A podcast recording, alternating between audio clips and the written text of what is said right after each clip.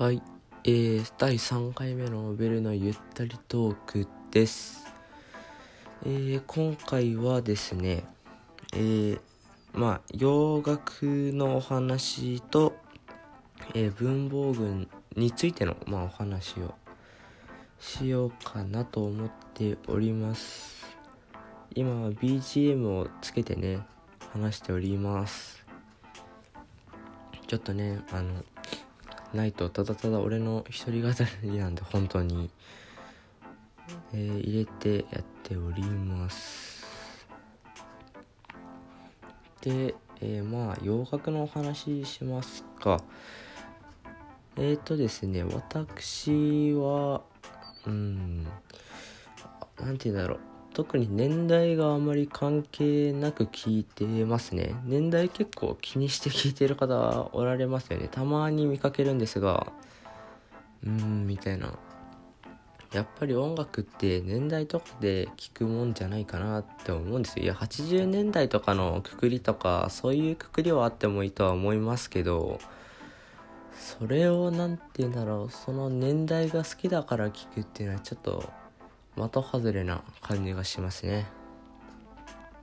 で何を聞いてるかなんですがうん私はですねあれですねタワー・オブ・パワーさんっていう方がいるんですね。えーっとですねこの方々は結構昔からっていうか8070ぐらいの年代1980年代70年代ぐらいのところからま活動してらっしゃる方々で結構あのポップな感じですね。まあ一番わかりやすい感じだとアースウィンドファイヤーさん。ああいう感じの曲調ですね。結構そういうのが好きですね。結構昔やねっていう生まれてもいないですからね。本当に。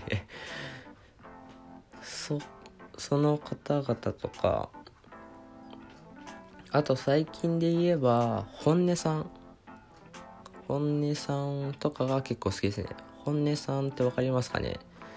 あの本音っていう名前だから日本人かと思いますが、えーイギリス人ですね。イギリス人の方で結構あれですよ。本当におしゃれな音楽を結構歌ってますね。Day1 とか多分本当におしゃれを極めてらっしゃる感じですね。あとはなんだろうな。うーんと いや話す話題笑いだけを考えて話す内容中身まで考えてないのでもうその場で考えておりますのでかんん？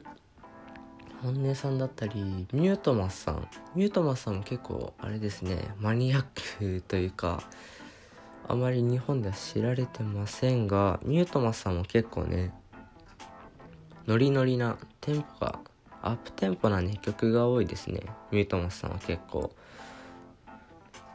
ミュートマスさんだったりまあそんなと結構洋楽聴いてるって言ってもあまりなんて言うんだろうな本当に日本でも通じるような洋楽は聴けませんね。基本的に。人気な曲って結構なんか人気っていうステッカーを貼られてるものはあまり好きになれませんね。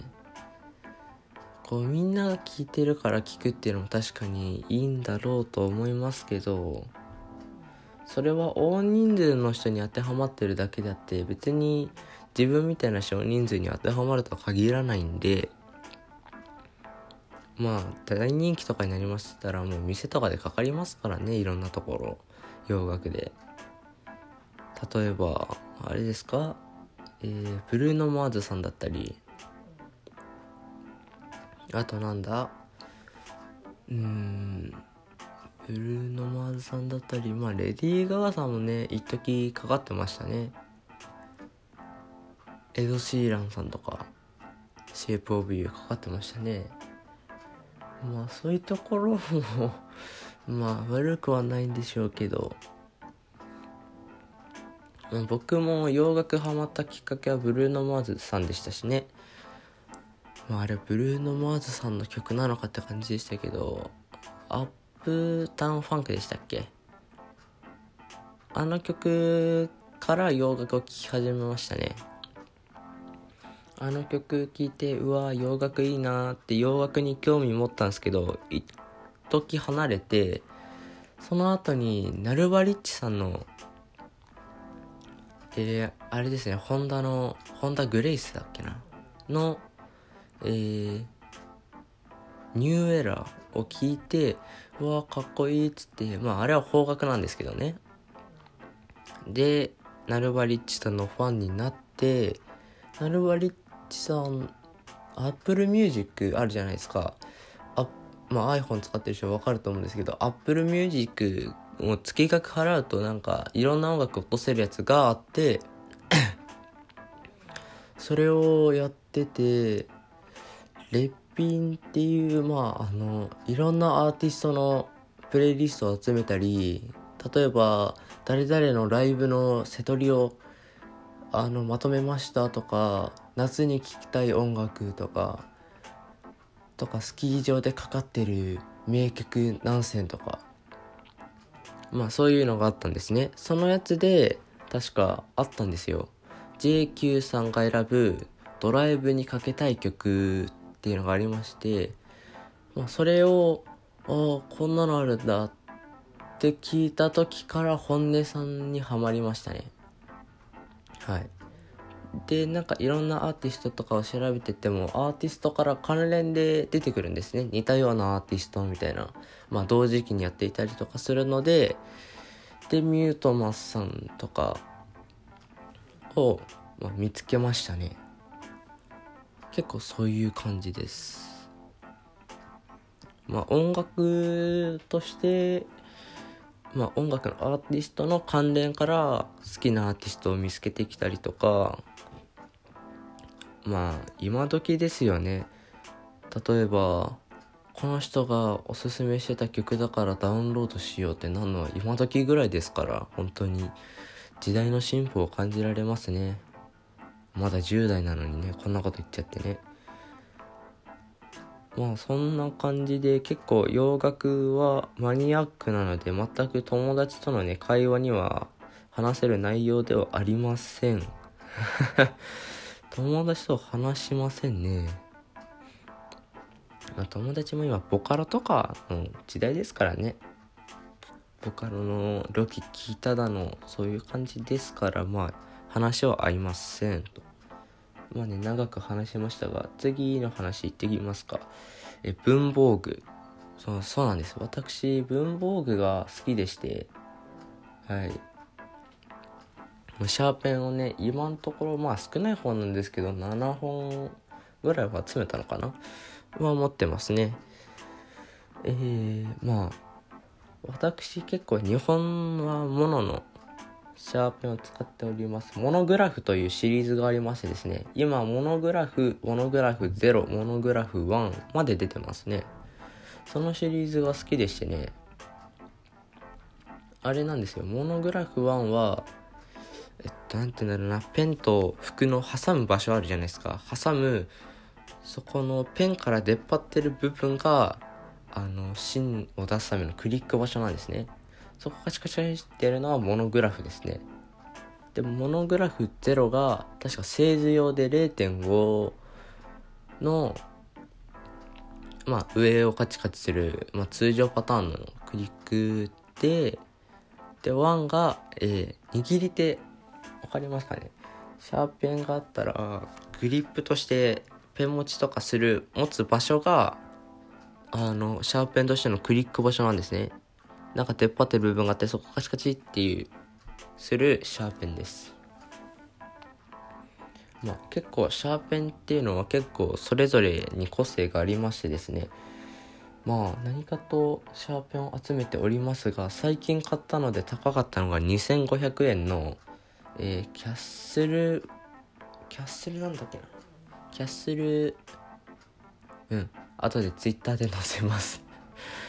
そのキャッスルなんちゃらフーンが、がありましてそれはシャーペンの中の芯の握り中でシャーペンの中のこう写真としての固定する場所を硬くしたり緩めたりできるんですね。するとまあグッて硬くなればなるほど写真は硬くなりますね。まあこう固定されるのでそれで直線が描きやすいハードモードとちょっとにギュッとするのは優しくなってるソフトモードソフトモードは曲線が描きやすいですまあ、そういうハードとソフトを切り替えれる2500円のシャーペンを買いました。本当にあれはすごいです。マジでかっこいい。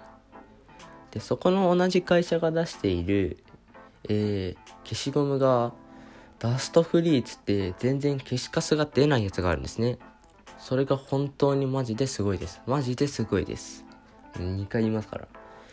250円だったんですよね、それが。もう250円ってことは、その消しゴムを10個買えばシャーペンが1個買えると。まあ、お得感を出してますが、全然お得じゃないんですね。まあ、そんな感じなのを集めているのが趣味です。さあ、もう時間がそろそろなので、Twitter の、まあ、宣伝をさせていただきたいと思います。えー、Twitter、ベルアットラジオトーク、アットマークはベルアンダーバーラジオトークです。アットマーク BELL アンダーバーラジオトークです。全部小文字ですので、えー、ぜひね、フォローだったり、まあ、なんだりしてください。まあ、以上で終わりたいと思います。ご清聴ありがとうございました。